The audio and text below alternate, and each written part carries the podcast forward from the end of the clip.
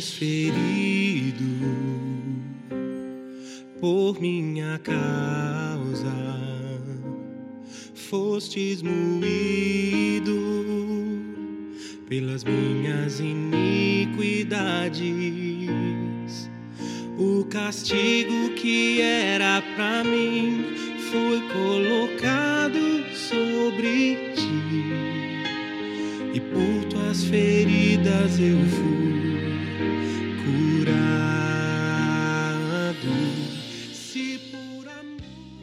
podcast de mensagens da Home Church no Japão. Nosso desejo é que essas mensagens alcancem o seu coração e que Cristo seja Senhor e Salvador da sua vida. Para mais informações sobre a igreja, entre na página do Facebook Home Church Japão. Deus te abençoe. Se eu for levado ao fogo por ouvir a tua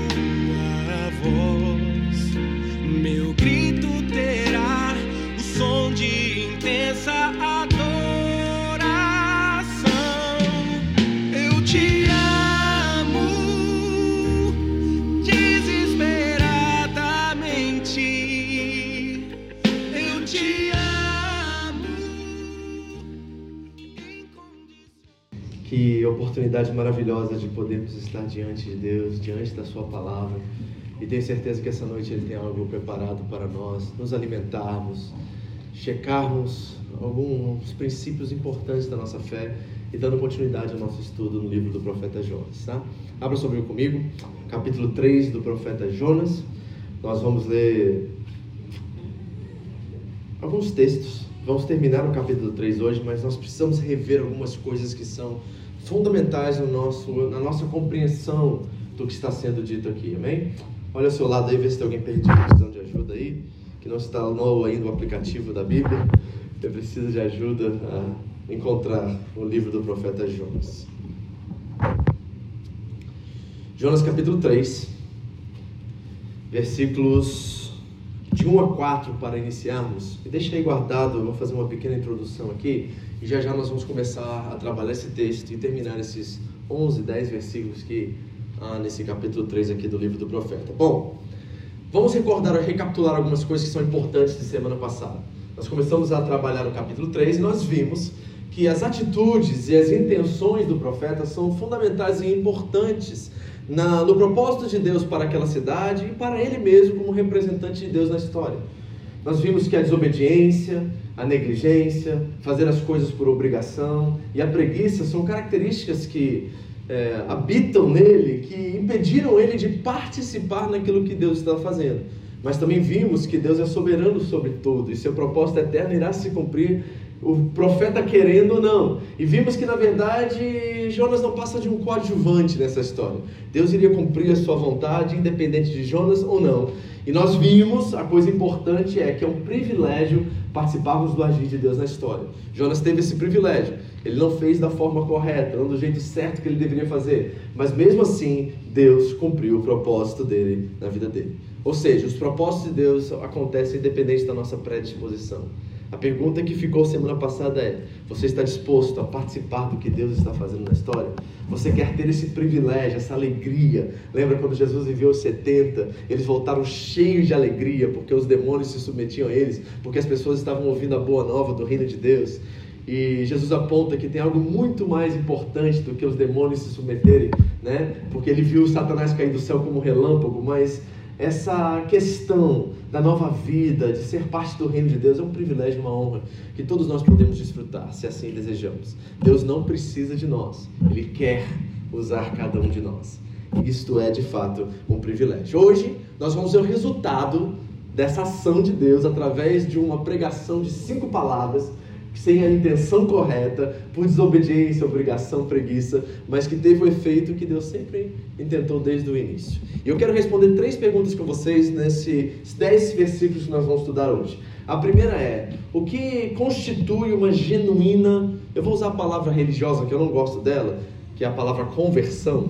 Na verdade, quando eu me deparo com a palavra conversão, eu sempre tenho essa noção de alguém que mudou de religião, converteu-se Né? Não só na questão de converter-se do seu caminho, voltar atrás e recomeçar um novo projeto, uma nova caminhada, mas sempre tem uma conotação religiosa. Você era católico romano, por exemplo, e se tornou evangélico, você se converteu. Essa é a linguagem que é usada mais comumente no meio evangélico, né? Mas eu gosto da palavra convencimento. Porque em João 16, 8, quando Jesus anuncia a vinda do Paracleto, do Espírito Santo, ele diz que ele convencerá o mundo do pecado, da justiça e do juízo. É uma questão de convencimento. Ou seja, cabe a cada pessoa a responsabilidade de ouvir a mensagem e se responsabilizar por ela. Ter autonomia sobre a sua fé. Nós vamos falar bastante sobre isso hoje. Então, a pergunta que eu quero responder aqui nos primeiros versículos desse livro extraordinário é: o que constitui uma genuína fé? Quais são as características de alguém que verdadeiramente teve uma experiência de um novo nascimento? Não vou usar muito conversão, mas de convencimento, de novo nascimento. O que constitui isso? Como nós podemos identificar que de fato uma mudança extraordinária de mente, de coração aconteceu? A primeira pergunta que eu quero responder é essa. A segunda é: qual é o papel dos líderes espirituais, dos representantes de Deus nessa história nossa de caminhada com Ele? Qual o papel de Jonas na entre aspas, conversão dos ninivitas.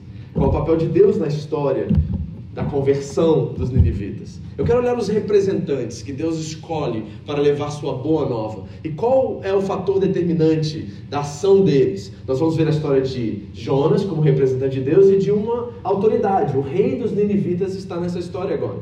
E ele toma uma atitude. E vamos ver qual a importância dessa atitude, a ordem dos fatores e ver se realmente ela teve um impacto na decisão daquele povo de virar os olhos para o Senhor. Então, a primeira coisa, ver o que constitui uma genuína fé, ver o papel da representação dos líderes espirituais na nossa história e na história do povo de Israel e dos ninivitas particularmente. E terceiro, vamos ver o coração de Deus nisso tudo. Como Deus reage a um coração que volta-se a Ele, alguém que se arrepende, alguém que pelo menos tem a atitude de se arrepender. Porque eu vou te mostrar algo nesse texto muito interessante, espero que você identifique que pode ser que nós estamos sentados aqui domingo após domingo, ou nós já estamos na caminhada de fé há muitos anos, né? Eu, eu tenho um pouquinho de constrangimento quando eu pergunto aos crentes, por exemplo, assim: Ah, você é evangélico? Quanto tempo? Aí a gente ouve aquela frase, né? Ah, eu sou de berço. Conhece essa? Eu sempre fiquei assim: o que, que quer dizer de berço? Você estava dentro do berço aí, você virou evangélico dentro? Eu sempre fico estranho para mim essa frase, né? Mas o que, eles querem dizer? Que os avós, os tios, toda a família era crente e eles nasceram dentro de uma família crente. É isso que eles querem dizer. Mas é muito, sempre foi muito estranho essa palavra, sou de berço. Eu sempre imagino um berço, uma criança evangélica lá dentro. Né? Então, assim, essas frases é, me incomodam um pouco. Mas talvez você esteja aqui e você teve avô, pai, toda a família no evangelho. Mas você entendeu ou captou isso por osmose ou por foi hereditária a sua conversão, mas não foi uma convicção própria, não foi algo genuíno que você teve entendimento e aí você reconheceu a Cristo como Senhor da sua vida, foi algo que você só recebeu de tabela dos seus antepassados. Então nós temos que ver como isso trabalha. Amém? Bom, vamos ler o versículo 1 a 4. E vamos ver aqui o que o texto está nos anunciando. Tem um detalhe aqui muito importante. Eu quero fazer um exercício de etimologia com vocês. Sabe o que é etimologia? É a ciência que estuda o significado das palavras. Certo? Então nós vamos fazer um pouquinho de ciência aqui, vamos estudar um pouquinho, porque tem uma palavra no versículo, nos versículos 1 a 4 que são fundamentais dentro do contexto que nós vamos estudar aqui hoje. Então vamos ao texto, para a gente começar. Diz assim a palavra de Deus, Jonas 3, de 1 a 4. Depois disso, o Yahweh falou com Jonas pela segunda vez: Apronte-se Vá à grande cidade de Nínive e transmita a mensagem que eu lhe dei. Dessa vez, Jonas obedeceu a ordem de Yahweh e foi a Nínive, uma cidade tão grande que eram necessários três dias para percorrê-la inteira. No dia em que Jonas entrou na cidade, proclamou às multidões: Daqui a 40 dias, Nínive será destruída. Eu não sei se você sabe disso, mas na história de Israel, o nome de Deus tem um papel essencial e determinante, ao ponto deles levarem isso ao mais alto nível de reverência. Tanto é que os israelitas, tanto quanto os judeus, na verdade esses nomes são praticamente sinônimos, eles não citam o nome de Deus na leitura bíblica, por exemplo, em voz alta. Não é citado o nome de Deus. E isso vem lá daquela experiência que Moisés teve com Deus diante da sarça ardente. Vocês lembram disso? Vamos voltar lá e vamos rever essa história? Está em Gênesis, desculpa, em Êxodo capítulo 3, versículos 13 e 14. Êxodo, segundo livro ainda no Antigo Testamento, capítulo 3, versículos 13 e 14.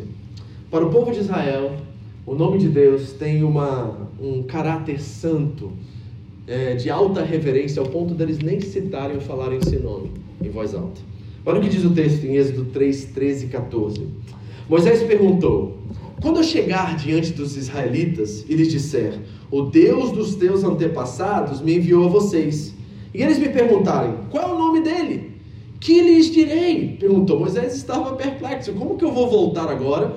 Certo? Ele acabou de fugir de uma condição de autoridade no Egito, matou o hebreu, está agora, e foi para Midian, agora está voltando muito tempo depois, e agora ele vai ser o representante de Deus para libertar o povo do Egito. E o povo de Israel vai entrar em parafuso, porque como pode esse homem que era um representante dos opressores agora irá nos representar? Então, na mente de Moisés, ele está com medo da reação desse povo. Então, quando eles me perguntarem que Deus é o Senhor, o que eu lhes direi? Essa é a pergunta de Moisés.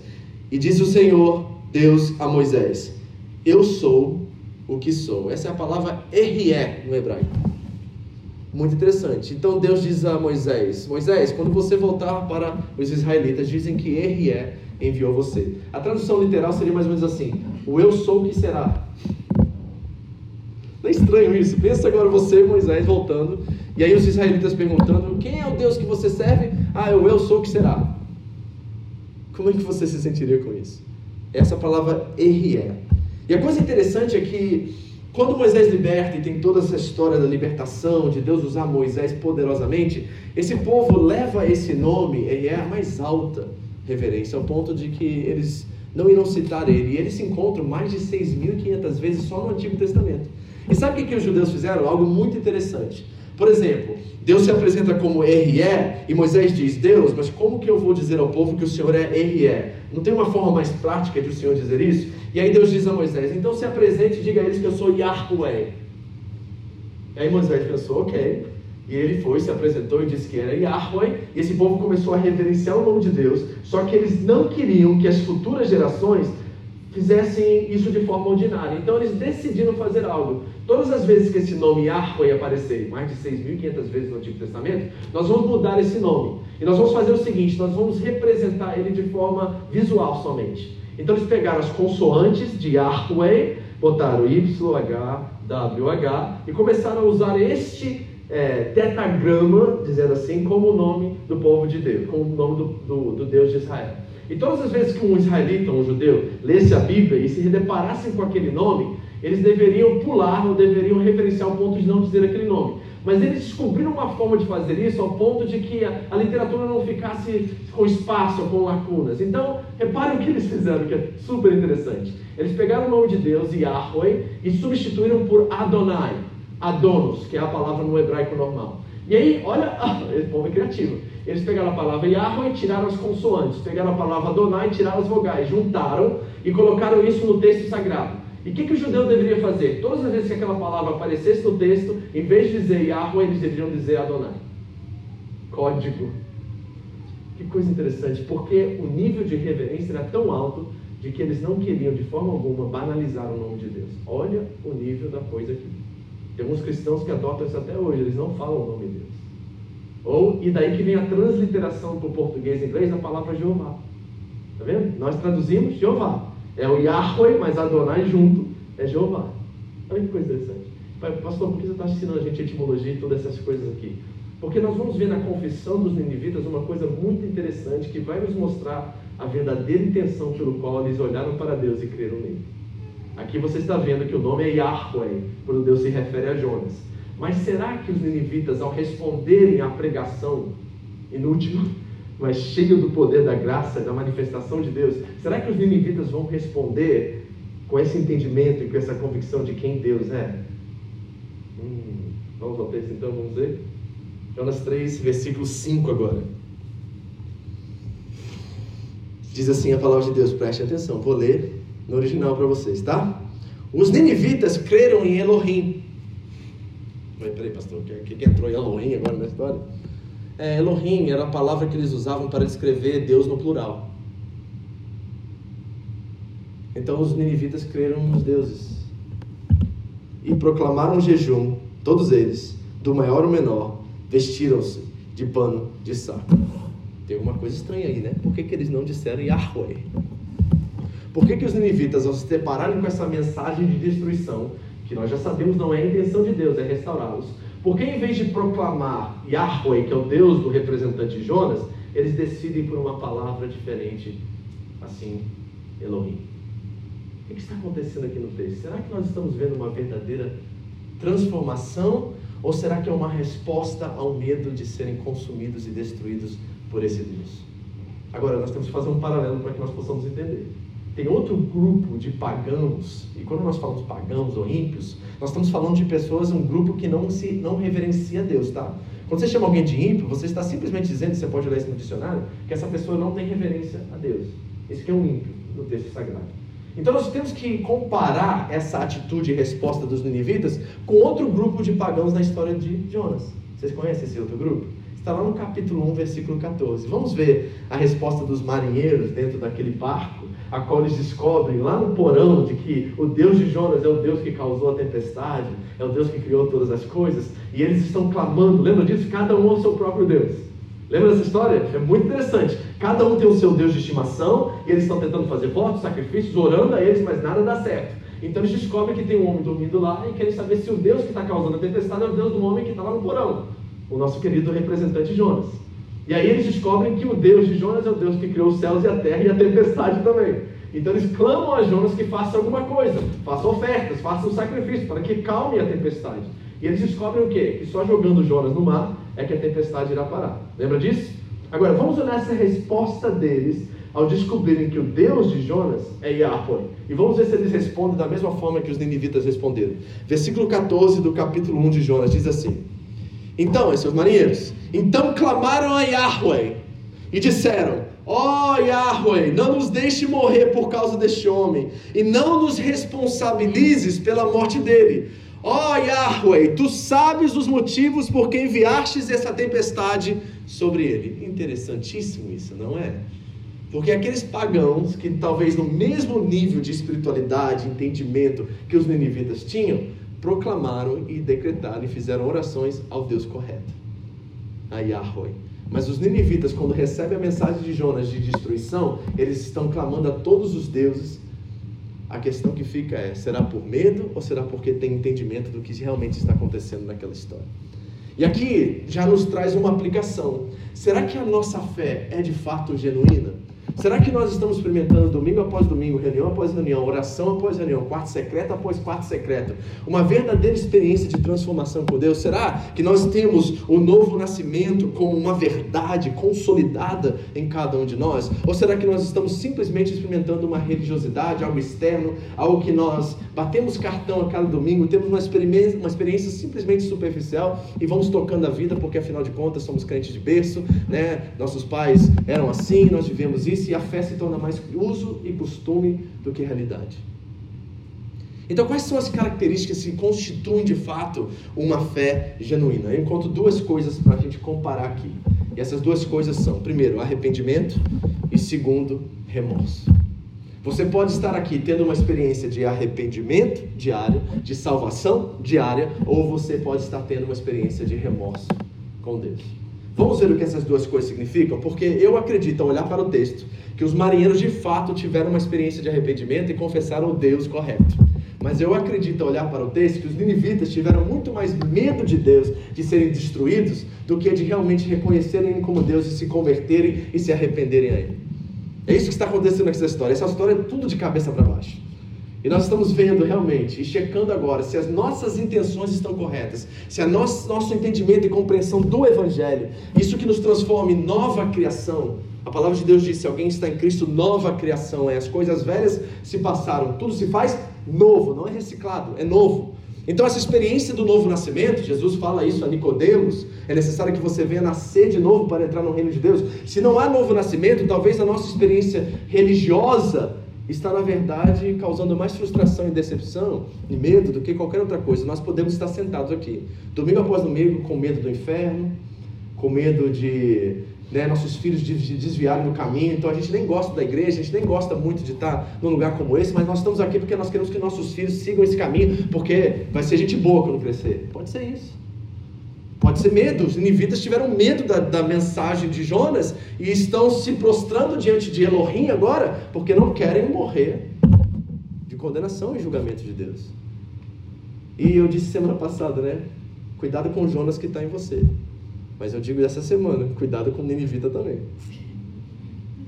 Tem um Ninivita aí dentro que de vez em quando fala assim: por que, que eu estou fazendo aqui nessa igreja? E você não entendeu o que é ser corpo de Cristo, você não entendeu qual é a essência o valor que isso aqui produz e é para você, e você está simplesmente vivendo uma fé muito superficial. E, desculpa a palavra, Maria vai com as outras, sabe? Onde nós estamos? Será que nós experimentamos um genuíno arrependimento ou será que é somente remorso? Vamos ver o que esses dois termos significam? Eu fui para o dicionário, só para a gente entender um pouquinho disso. A palavra remorso no dicionário é o seguinte: sentimento de culpa. Olha, já começa com sentimento. Remorso tem a ver com sentimento. Remorso não tem a ver com convicção, com mudança de mente e coração. Remorso tem a ver com sentimento. É um sentimento de culpa, uma sensação de mal-estar. Sabe quando você pisa na jaca e você se sente mal pelaquilo, aí você fica com culpa no seu coração e você quer resolver pedir perdão para sua esposa o mais rápido possível, porque você não quer causar um mal-estar. Vai que ela não faz a janta mais tarde. Vai que ela não, limpa, não lava seu uniforme mais tarde. Vai que ela não cuida de você ou não faz aquilo que você quer fazer mais tarde. Sentimento de mal-estar, sentimento de culpa, angústia que resulta numa falha de um erro cometido por alguém. Isso é o dicionário de acordo com a palavra remorso. Agora, sabe qual é a característica fundamental do remorso? É que ele é temporário. Ele tem prazo de validade. O remorso tem prazo de validade. Ok? Guarde essa característica porque ela é fundamental no nosso entendimento dessas duas palavras. Segunda coisa é arrependimento. O que é arrependimento de acordo com o texto?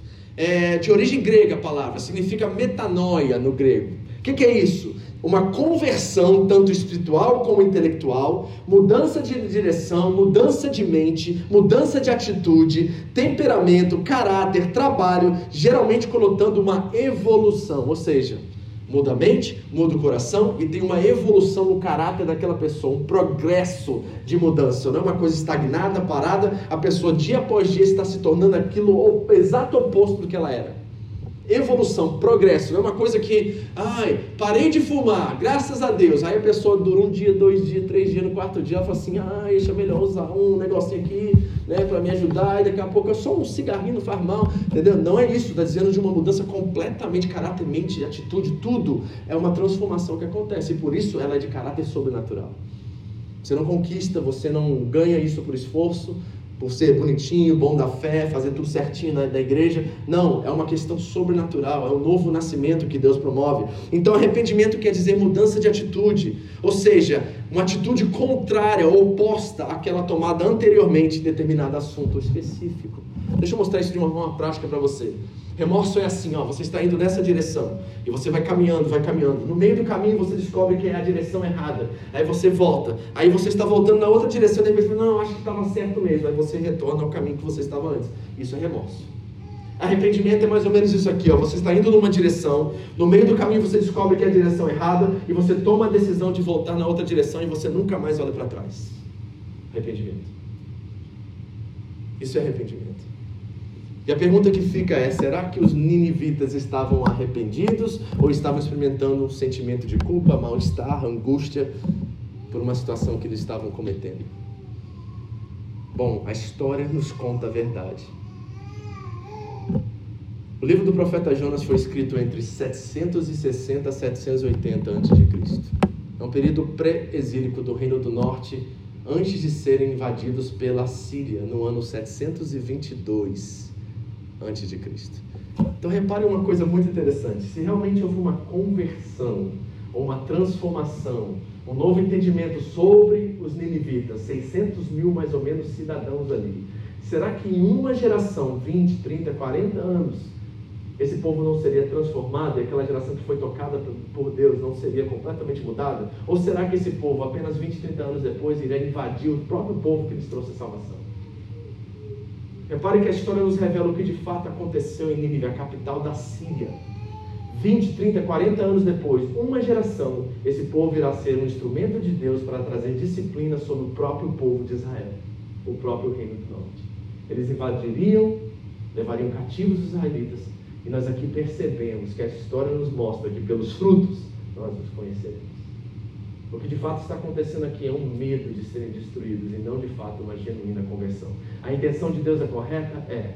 O narrador está nos revelando o que está no coração daquele povo. E o que nós estamos vendo é um ato de remorso e não de arrependimento.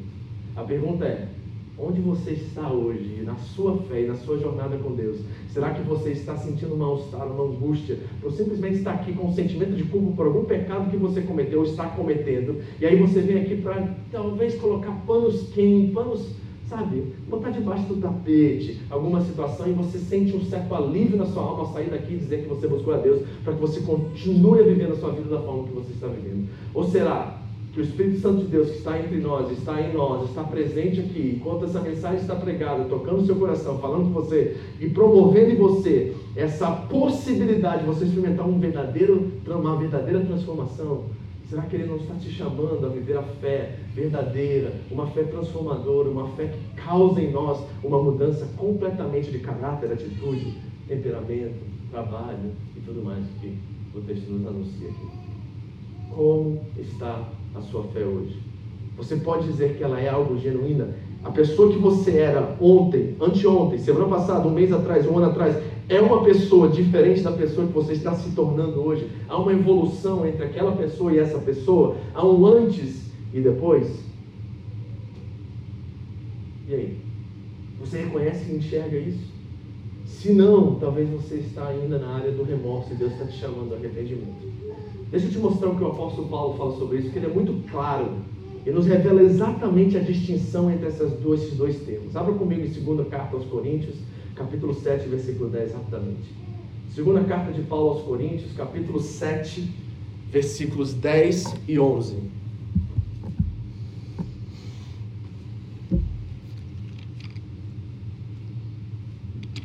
Acharam? Acompanhe a leitura comigo. Diz assim a palavra de Deus. Segunda carta de Paulo aos Coríntios, capítulo 7, do 10 a 11.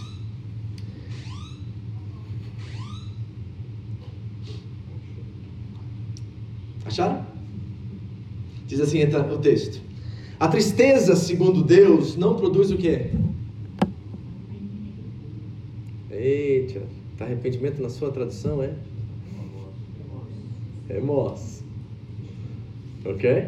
A tristeza, segundo Deus, não produz remorso.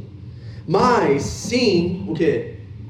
Um arrependimento que leva a salvação. Então, o primeiro passo da, antes da salvação é o arrependimento. É o reconhecimento de quem nós somos diante de um Deus santo e perfeito, em que condição nós estamos agora e como nós devemos buscar nele o perdão pelos nossos pecados e transgressões. É o arrependimento o primeiro passo da fé. Então reparem, a tristeza segundo Deus não produz remorso, mas sim um arrependimento que leva à salvação. E a tristeza segundo o mundo produz morte. Vejam o que essa tristeza, segundo Deus, produziu em vocês. Olha os frutos aqui. Olha a evolução, olha o progresso dessa transformação. Ele diz assim: que dedicação, que compaixão, que indignação. Indignação no sentido santo, sabe? Eu não me conformo em ficar do jeito que eu estou. Você tem essa indignação dentro de você? Ou será que a fé é uma coisa que você faz automaticamente, mecanicamente? Há uma indignação, eu não aguento mais mentir.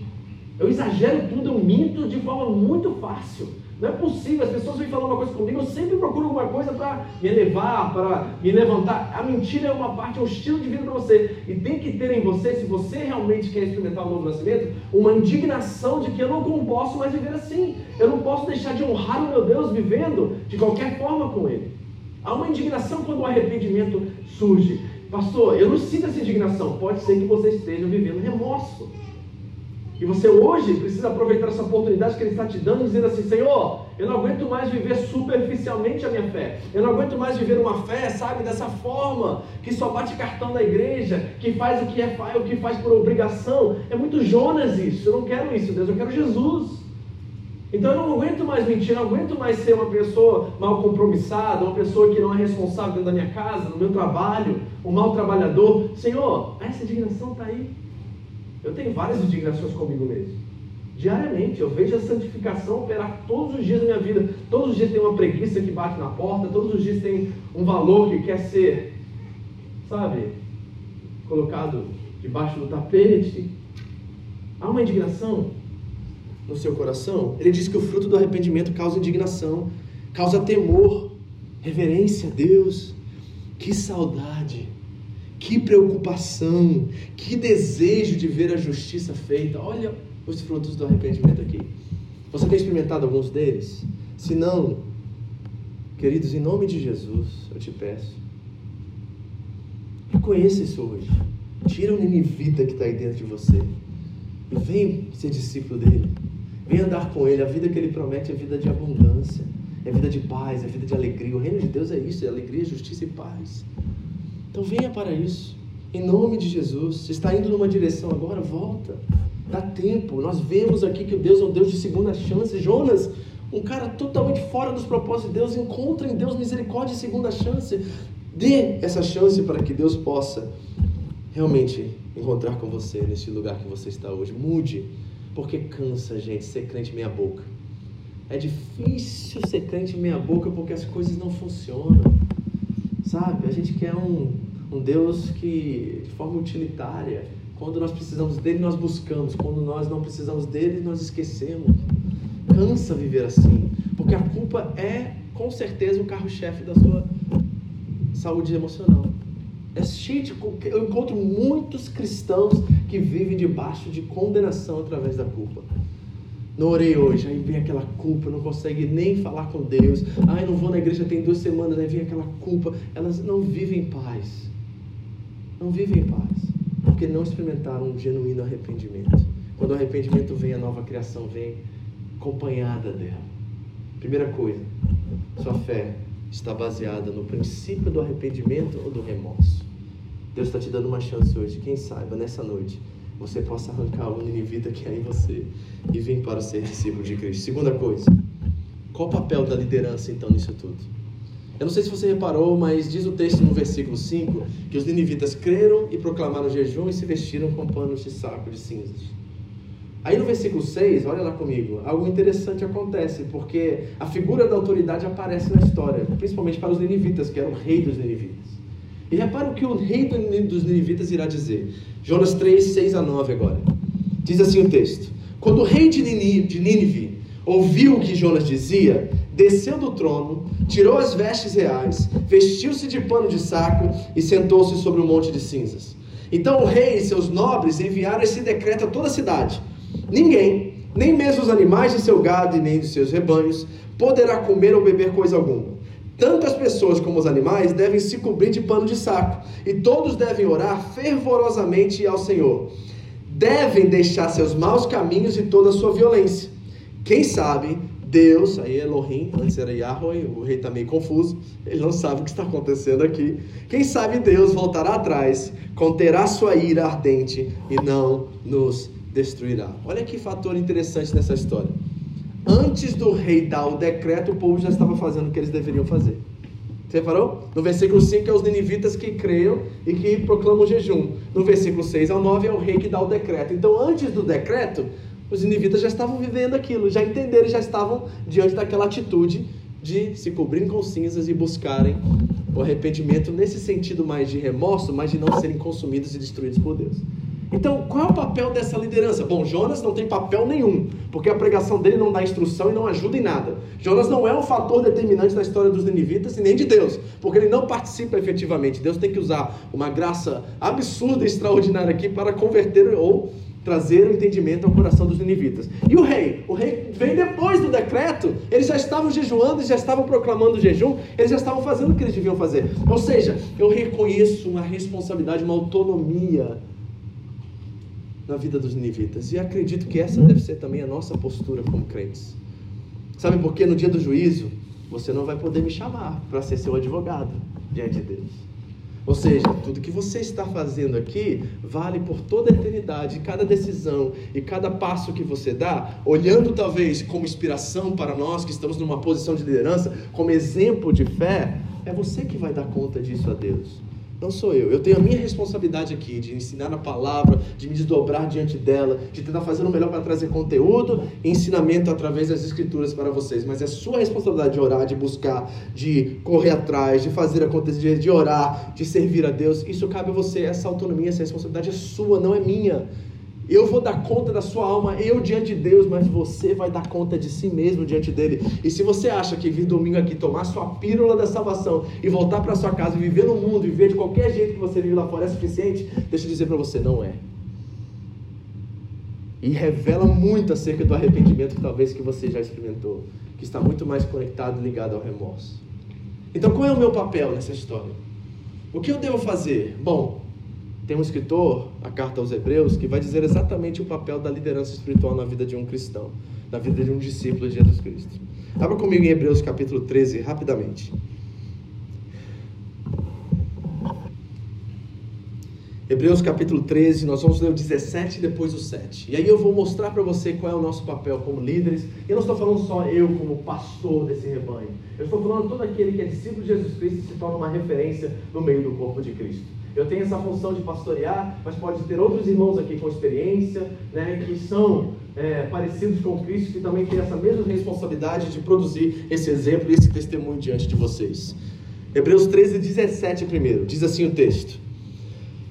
Acharam? Obedeçam a seus líderes e façam o que disserem. O trabalho deles é cuidar da sua alma e disso prestarão contas. Está aí, ó. Então eu vou prestar conta de cada um de vocês e da minha responsabilidade diante de vocês. Sério isso, né, gente? Me ajuda, tá? Me ajuda. Porque Deus vai me cobrar se eu tenho sido parte do crescimento e dessa transformação de ver Cristo formado em vocês. É engraçado, Paulo diz aos Gálatas que ele sente dores de parto até ver Cristo formado nos Gálatas.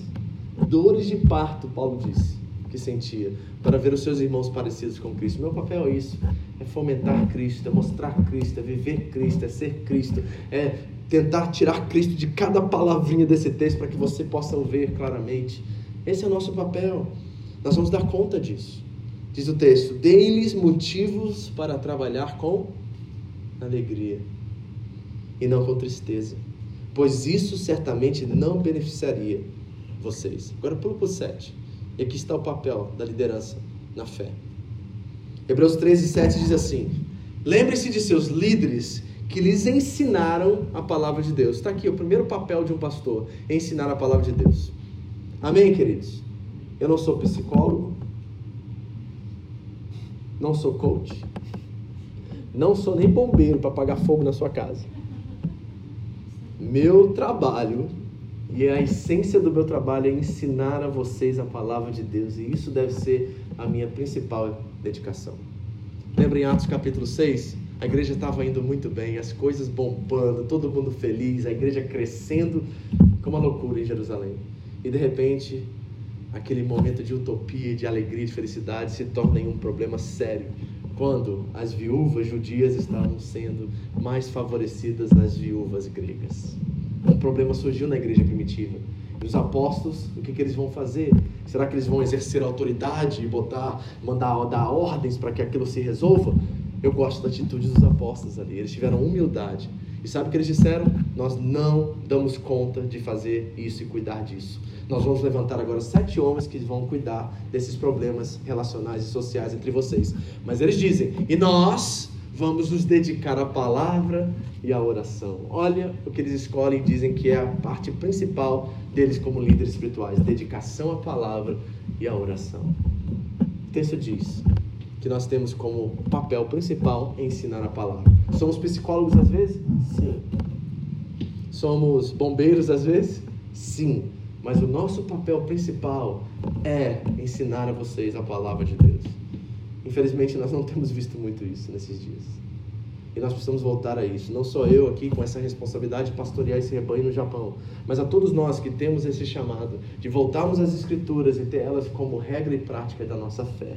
É sobre isso que nós temos que ensinar. É sobre o texto bíblico. Mas continua o texto dizendo assim: pensem em todo o bem que resultou a vida deles. E diz o texto: olha, preste atenção. E sigam o exemplo deles de fé. Sigam o exemplo deles de fé. Eu gosto da ousadia do apóstolo Paulo, quando ele escreve a primeira carta aos Coríntios, no capítulo 11, versículo 1, que ele diz assim: Sede meus imitadores enquanto eu sou de Cristo. Oh, o cara é ousado, né? Ei, imita enquanto eu imito a Cristo. Você tem que ter muita coragem para você dizer isso. E vou dizer, não é coragem, é autenticidade. Porque ou nós somos verdadeiros e vivemos o que a palavra diz, ou a gente está brincando de religião. Então, sente meus imitadores enquanto, há um condicional na frase, enquanto eu sou de Cristo. Quando você vê o perfume de Cristo em mim, a vida de Cristo em mim, da forma que eu cuido da minha família, da minha esposa, dos meus filhos, da, de vocês, da minha casa, do meu trabalho, a forma que eu me dedico a isso, quando vocês verem isso, vem Cristo em mim. E imitem Cristo em mim. É isso que ele está dizendo. Então, qual é o papel da liderança? Primeiro, ensinar as Escrituras. Segundo, ser um exemplo de fé. Isso cabe a todos nós como cristãos, não é só o pastor é a todos nós. Nós temos que nos dedicar a isso, nós temos que nos, nos, sabe, entender a nossa responsabilidade aqui.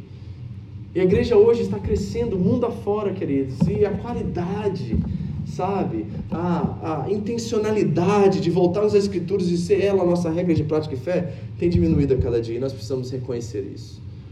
Então a pergunta que eu tenho que fazer antes de nós entrarmos no último ponto aqui. Nós estamos reunidos como igreja, família de Deus aqui, neste local, pelo que Ele oferece pelo representante que está diante dele ou pelo Yahweh, que nos transformou e nos mudou e nos levou a um arrependimento genuíno e nos fez novas criaturas?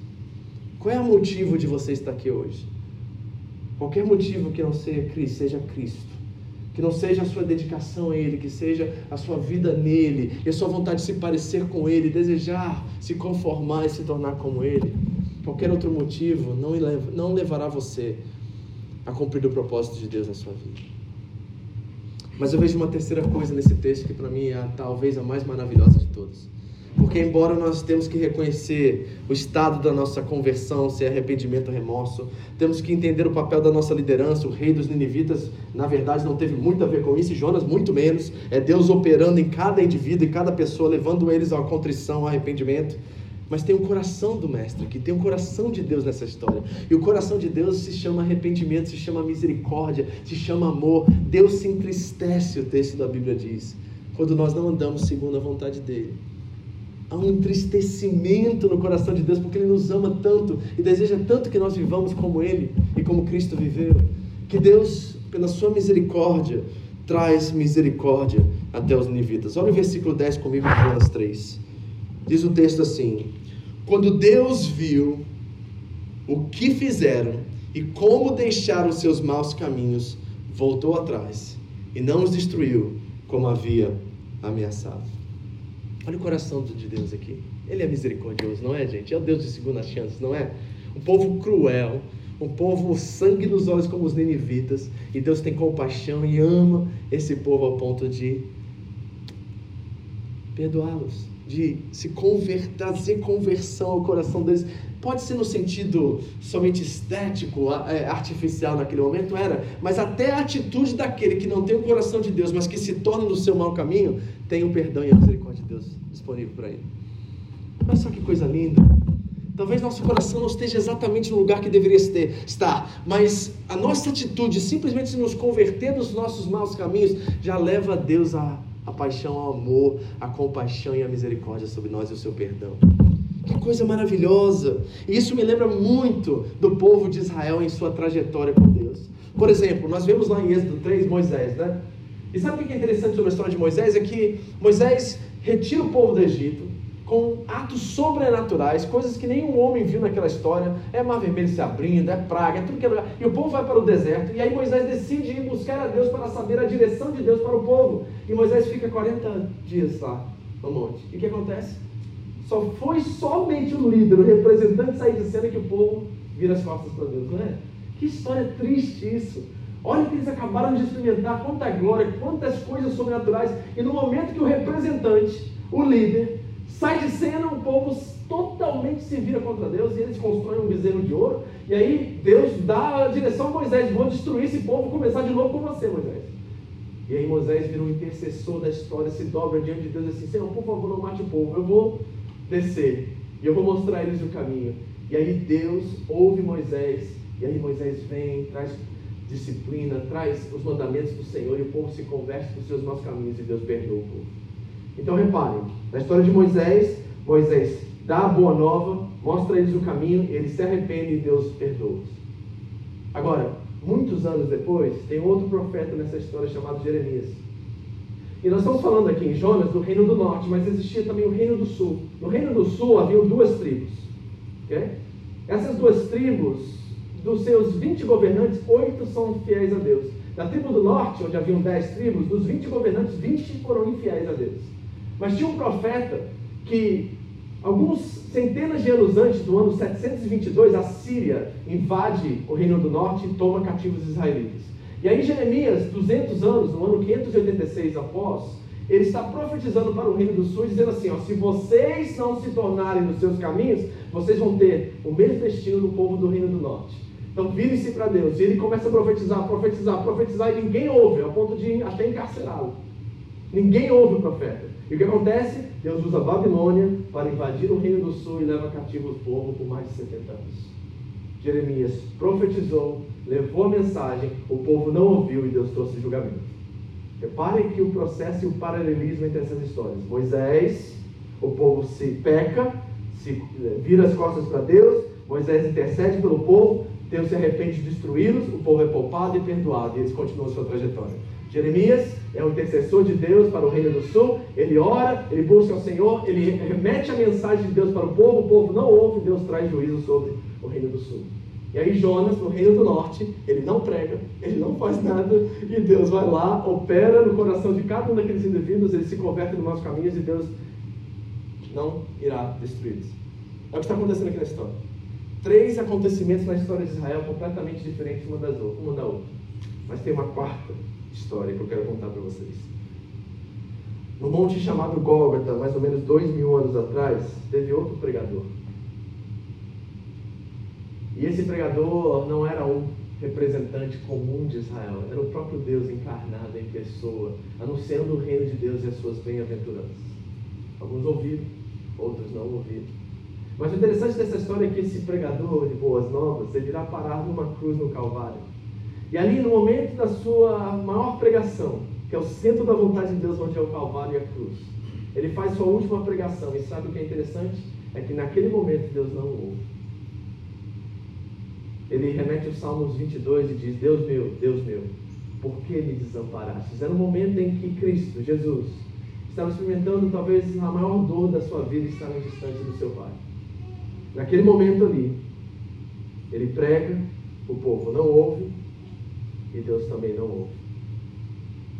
Moisés prega, o povo se arrepende, Deus se arrepende de destruí-los. Jeremias prega, o povo não ouve, Deus traz disciplina sobre o povo de Israel, de Judá nesse caso.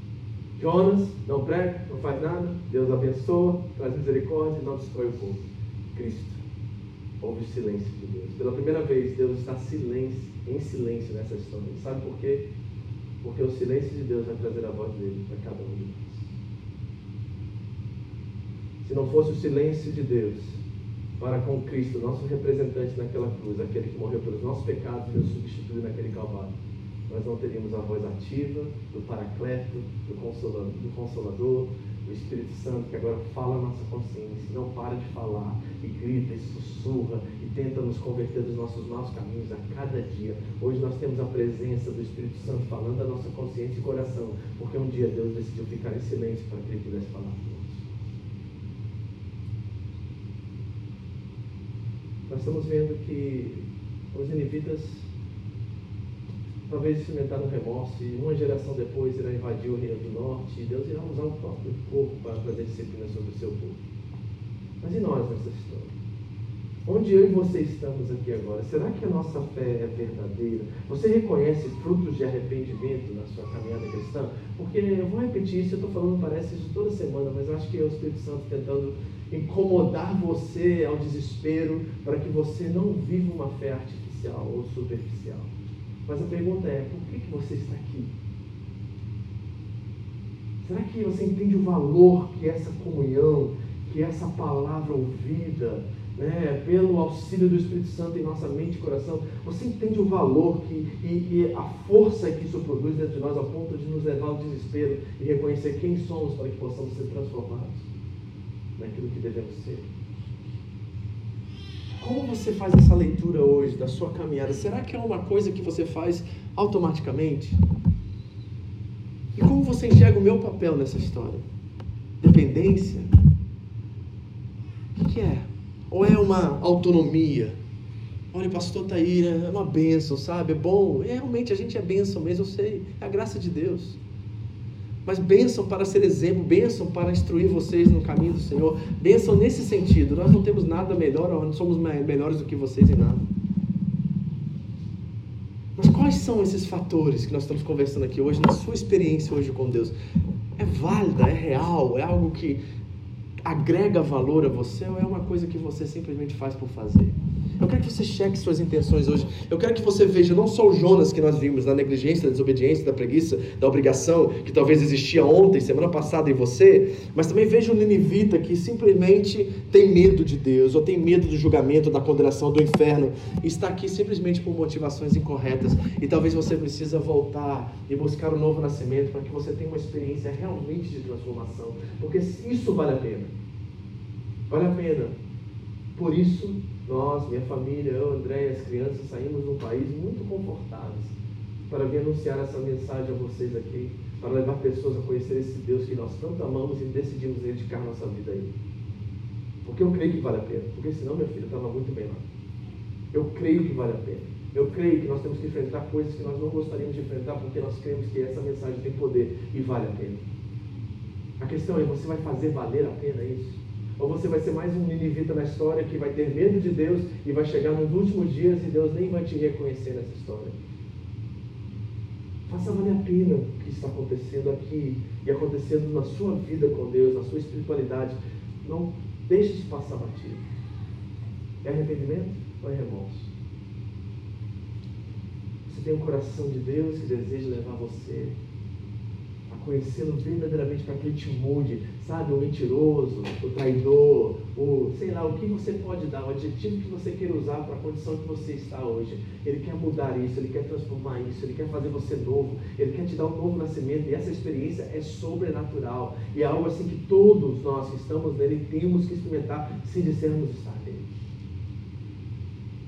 Deseje isso. Você que é filho de crente, deseje isso. A experiência da sua avó, da sua tia, do seu pai, da sua mãe não é suficiente para você. Tem algo de Deus para você. É real isso. Anda a boca para fora. Então, meu irmão, eu quero orar por você nessa noite. Eu quero orar no sentido de dizer assim: olha, cheque sua fé e veja se você está realmente em Cristo. Veja se tem valor aquilo que você faz na fé. Você é mecânico, automático, acostumado já, pastor. Não é legal isso, não é bom isso. E uma hora vai cansar isso. E aí você vai se sentir perdido, sem sentido na vida não saber por que você está onde você está.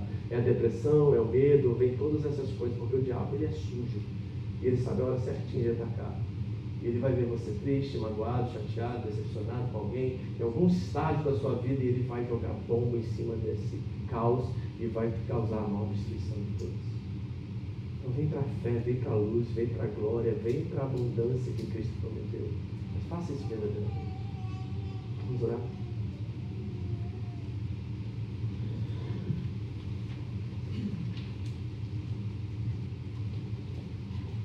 Senhor, nós queremos nascer de novo.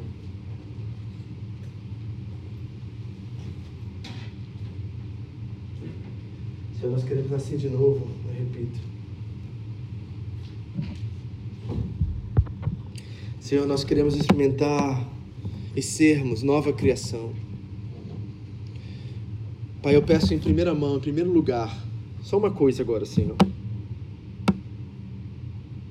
Que nós possamos perguntar ao Senhor se a nossa experiência contigo foi produzida por um arrependimento verdadeiro ou por um medo, remorso ou qualquer outra circunstância. Primeira coisa que eu quero que chequemos nessa noite eu estou aqui porque eu tenho convicção do que significa para mim? Eu estou aqui porque eu tenho certeza do que isso significa para mim? Ou será que eu estou simplesmente no, boi, no, no banho-maria, sabe, boiando? Ou acorrentado à fé de outro? Pai, mãe, tia, mulher, cônjuge, amigo. Eu estou aqui porque eu entendo o que isso significa para mim, eu entendo essa nova chance que o Senhor me deu, esse novo nascimento que o Senhor promoveu em mim. Senhor, é genuína a minha fé? Cheque seu coração. Peça a Ele. Se, se você está tendo é, um pouco de, sabe, o que eu posso dizer?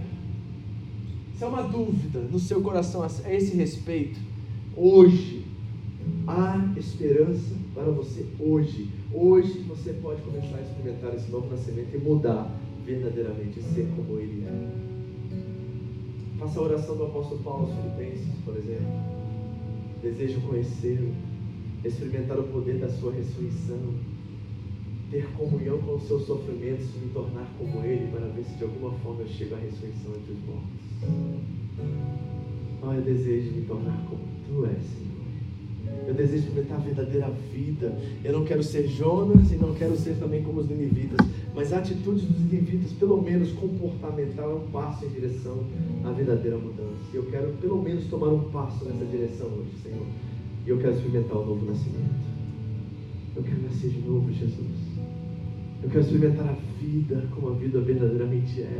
Eu quero te conhecer, Senhor. Eu quero ter uma mudança de atitude, de coração, de mente. Eu quero experimentar metanoia, metamorfose, Deus.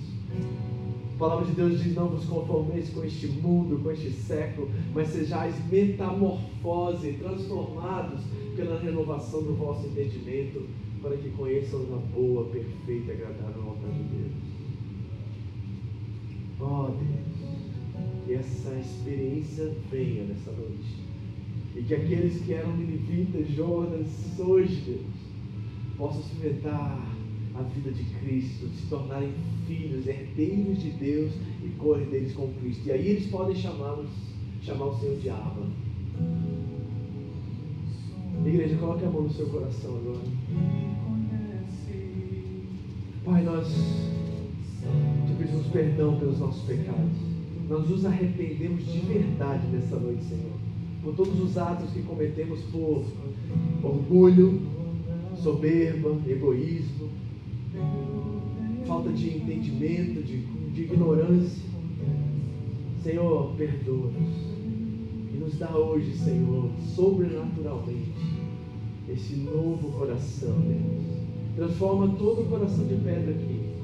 Nos ouve, está presente aqui, em coração de carne, voltado ao Senhor e pronto para ouvir a mensagem da fé, porque a fé vem pelo ouvir e ouvir a palavra de Deus.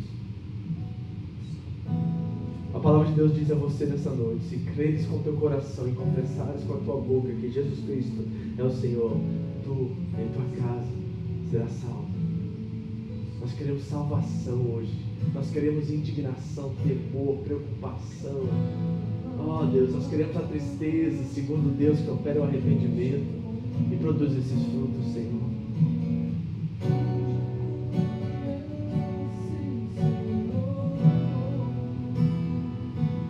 Receba-nos, Senhor, nessa noite. Transforma-nos sobrenaturalmente, Senhor. Dá-nos o um novo nascimento. Não, Espírito Santo de Deus. Precisamos de Ti, Deus. Chamo todos vocês que têm vivido uma fé de tabela hoje, ou por medo, ou acorrentado a um cônjuge, a um parente, presente aqui só por obrigação ou por qualquer outra motivação que não seja a própria consciência, a própria vontade. Hoje, eu oro e peço ao Espírito Santo que convença você do pecado, da justiça e do juízo para que você torne o seu rosto para Ele, para que você encontre o verdadeiro Deus e seja transformado de dentro para fora. Experimente o novo nascimento, experimente a nova vida, experimente a abundância, experimente o discipulado de Cristo, a graça de Deus, o amor do Pai que nos constrange. E nessa noite, Senhor, ajuda a sua igreja a crescer, a amadurecer, a aperfeiçoar-se, Senhor para que possamos ser um testemunho, um perfume que exala, Deus, e leve tantos perdidos, desesperados, depressivos, desanimados a conhecer a vida e a vida abundante que só o Senhor pode nos dar. Ó Deus, transforma nosso coração, porque o Senhor deseja usar a tua igreja, Senhor. O Senhor ama a sua igreja, Senhor, e que ela seja, Senhor, seus pés, suas mãos, neste mundo caótico, difícil que nós vivemos. Transforma nosso coração, Senhor. Ah, um coração igual ao teu, Senhor. Em nome de Jesus.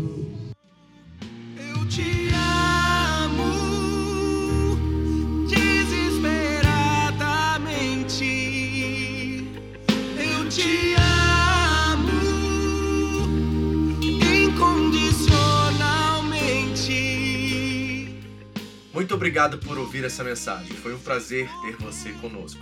Entre em contato Home Church Japão no Facebook. Nos deixe saber como Jesus transformou a sua vida. Deus te abençoe.